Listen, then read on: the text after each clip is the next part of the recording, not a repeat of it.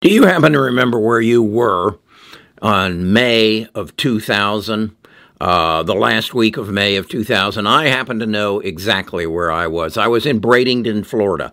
I was one of the top uh, American Express financial advisors, and the top 25 advisors were invited every year to a outing to discuss the market. And I was in Bradenton, Florida in May of 2000.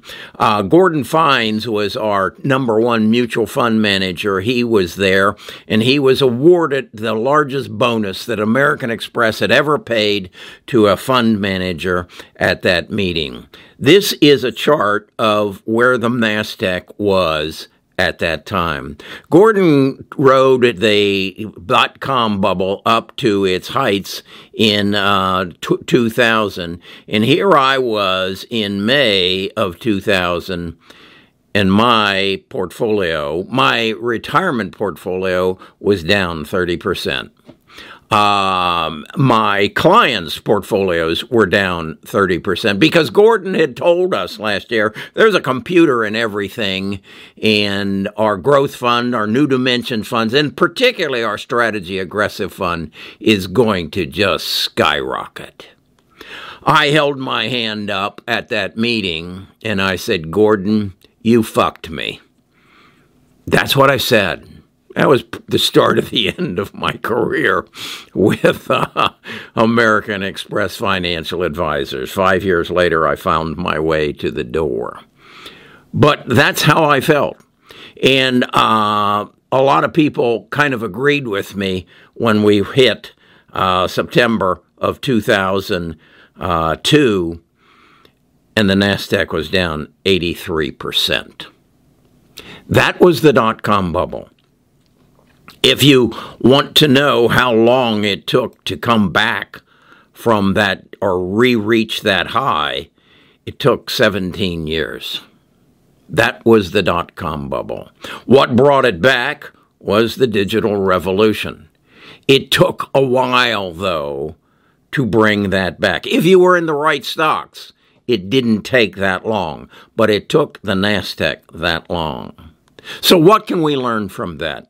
Let's talk about it. Best of Us Investors presents Carrie Griegmeier.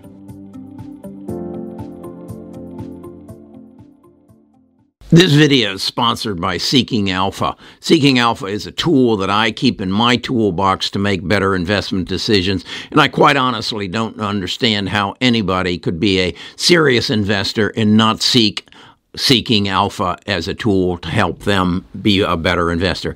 They make this possible uh, so that you can have free videos to watch. Okay, let's talk a little bit more about the dot com bubble and are we reliving it? Is it another dot com bubble that we're dealing with? I don't really think so. Uh, and, and I would say, first of all, that the reason it's different is the wounds we're suffering right now are self inflicted. Uh, we created this situation as a result of pumping $9 trillion into the stock market, and that stock market, that, that money has to end up somewhere. Well, it ended up in overvaluations of a number of companies, basically, uh, a lot of tech companies that have basically been in the business for the last 20 years of gathering our data and finding ways to use that data to sell us stuff and basically create an advertising vehicle that is used most effectively by Google, Amazon, and Facebook to sell us stuff. So the digital revolution has been a consumer oriented revolution, and it has now pulled back because of the influx of money and all the money you had to spend, you drove the prices of things up. Then you add to that the coronavirus, which broke our supply chain, and we have runaway inflation. I just filled my car up with gas. It, it went up to $65. I'm accustomed to somewhere in the neighborhood of $50, but it went up $65, up 30 some percent. And that to some people means they can't buy stuff. They can't go to Walmart and buy the clothes, the new shoes for their kids that they want to because gas is up. And then their groceries are up. So it's realistic that the market is going to pull back. I just read an article uh, yesterday in the Wall Street Journal that um, Amazon is cutting back on their warehouse space, their distribution centers. It it, it drew a pretty dismal picture, uh, but then in the end of the article said it only represented about two percent of their uh, overall space. But if I also then turned around and said to you, our GDP is going to be down 2%, as we saw it is going to be down in China, we've got a situation. And that situation is going to affect the stock market in a very negative way. So, do we have some tough times in front of us? I believe we do. So, that being said, what's different then from the, the dot com bubble? Is this going to be a 17 year until we get back to the NASDAQ prices that were there on November of 2021? That would mean that the NASDAQ wouldn't be back to its high until 2038. I don't think that's the case, but we have to recognize it's within the realm of possibility. So, my question is if we put this $9 trillion out there, who has it right now? Do you have it in your pocket? Do you have it in your portfolio? We know that the trillionaires lost uh, some astronomical number, and that was Jeff Bezos and uh, uh, Warren. No, Warren Buffett actually made some money. Uh, Elon Musk and Bill Gates lost trillions of dollars in since November. So, who has that $9 trillion right now? I would suspect a big part of it's in Apple, Amazon, Microsoft, uh, Google, and Facebook's coffers. And what are they going to do with it? Well, I suspect they'll either be buying back their stock or they will be uh, doing some research and development. My hope is research and development because I think there is a bright, shining light at the end of this tunnel. I choose to call that bright shining light Digital Revolution 3.0. And Digital Revolution 3.0 is going to be driven by the 20 years of data that the big six have been gathering off of you oh, in order to sell you stuff. You've, you've got all the stuff you probably need, and that's why maybe things are slowing down a bit. So then my question is what is going to be done with this data beyond so- selling me stuff that is going to make the world a better place? So I look back and I say, what are the events that have cur- occurred that has put this world in jeopardy that this data could then to come turn around and be a a asset of unsurmountable proportions in the future. And again, I believe the world is driven by events. The biggest event that has happened in my 77 years is the coronavirus, the, the waking up that our health care system is broken, the supply chain that is broken, and the global economy that has turned on us, thus creating the, the supply chain problems. So if I know those are the issues at hand, and I know that the future is going to be driven by uh, the data that has been collected over the last 22 years, what is it going to look like? Well, the data is going to be commercialized to give us a better healthcare system, to correct our supply chain, and to rectify this global crisis that we find ourselves in, where any country can at will decide they will hold the rest of the world blackmail uh, in, in blackmail and in potential invade and take what they want. That has to change. How does that change? Well, I'm very high on a software company by the name of Palantir. And Palantir, I have learned because I went to their website, I dug into it, I've read a lot of documents, watched a lot of videos, and Palantir is a software company, and there will be others who will take this 20 years of data. Think of the, the 20 years of data is this whole room filled with data that can be used to make your life better. How is that? Well, I like to focus on healthcare. If all the data in the world relative to healthcare was accessible through a computer program, a software program. And I, like my daughter, had a soft tissue sarcoma, and I could learn everything that anybody has ever known about a soft tissue sarcoma, and then learn about genome sequencing and genome editing and genome therapy, and put all of that together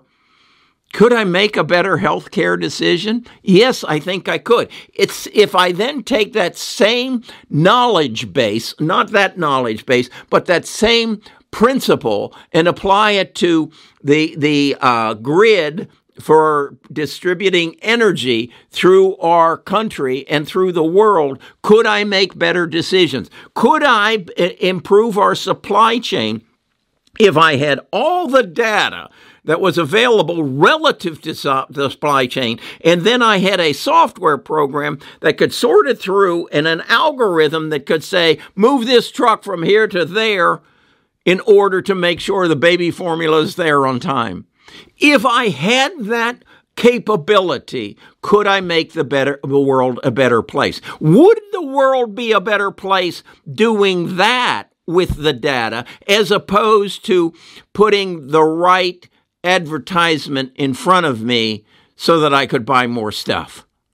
I think that's the better way. So, with that in mind, I then say, I then sit, sit down and say, of the thousands of companies that I could buy today that would will benefit from this software that is going to be available to sort through all the data in the world to help me make better decisions and my doctors to make better decisions and my electricians to make better decisions and my plumbers to make better. If I could access all that, what companies do I want to own? Well, first of all, I want the companies that own the data. Here's my chart of the companies I want to own. Apple Amazon, Microsoft, NVIDIA, Google, and Palantir. You'll notice missing from that is Facebook. And that's because I can't figure out where Facebook fits into the commercialization of data. I, I don't get that. Now, I do believe they will be a major player in the metaverse, but that's further down the road. And I want in two years. I want my portfolio to explode. I want it to go from where I've lost half of my investments to where I've got a fivefold increase from where I was at the top. And that's those. Then, that, because they have the data, then who is going to be the beneficiaries of this data? Well, my interest is healthcare because I lost my daughter to cancer. I lost my mother to cancer. I lost my father to cancer. And damn it, I'm probably going to die from cancer unless Invitae, uh, Editas, CRISPR, Beam, Intellia, and Caribou can put a needle in my arm and take disease out of my body. Now, how can that be achieved? By accessing all the data, all the knowledge about medical situation, about that kid in Slavolia who had a soft tissue sarcoma in his foot, but they found a cure for it. They didn't for my daughter. That's what Digital Revolution 3.0 is all about. That's where I want to invest. That's where I think we're going. And so I have the misfortune that I saw this a year ago and I bought into uh, Invitae Editas, CRISPR, Beam, Intellia, and Caribou at, at, at not their highest price, but certainly not where they're at today. You have this advantage if you don't own any of these. What I am telling you, if you if you're starting from ground zero right now and you've just come and you're 26 years old and you just signed uh, a contract with your new employer and they gave you a $10,000 bonus, hooray for you because you are at the floor. You are at the bottom. You are at the investment opportunity of a lifetime. Because what's going to happen in the next 10 years is going to be equivalent to what's happened over the past 100. And a lot of this is going to happen in the next three years because when they put that needle in the arm and they say, We now know how to save 1,632 lives per day in the United States from cancer, get out of the way. The world is changing and you have an opportunity to capitalize on it. This is the birth of a whole new world. Again, look what the data has done for your ability to buy anything you want and have it delivered. Look at what the data has done to give you the ability to send pictures of your grandchildren to, to, to, to your high school sweetheart. Look what the data has done to change the way we live. Hell, I, I get on Zoom calls with people all over the world. That's all as a result of consumer data. We're now going to take this into the next spectrum, and that is data making our world a better place. Okay. I, I just I just pray that you see this, particularly if you're 22, 25, 18, if you're a young person. You can change your life if you'll just recognize what's about to happen. If this sounds like the kind of thing you'd like to learn more about, join our tribe, come to our Discord, come to our my website. It's Best of Us Investors. There you're going to find a link to our Discord, or you can go into the description and find a link to the Discord there. Right below it, you'll find a link to Seeking Alpha.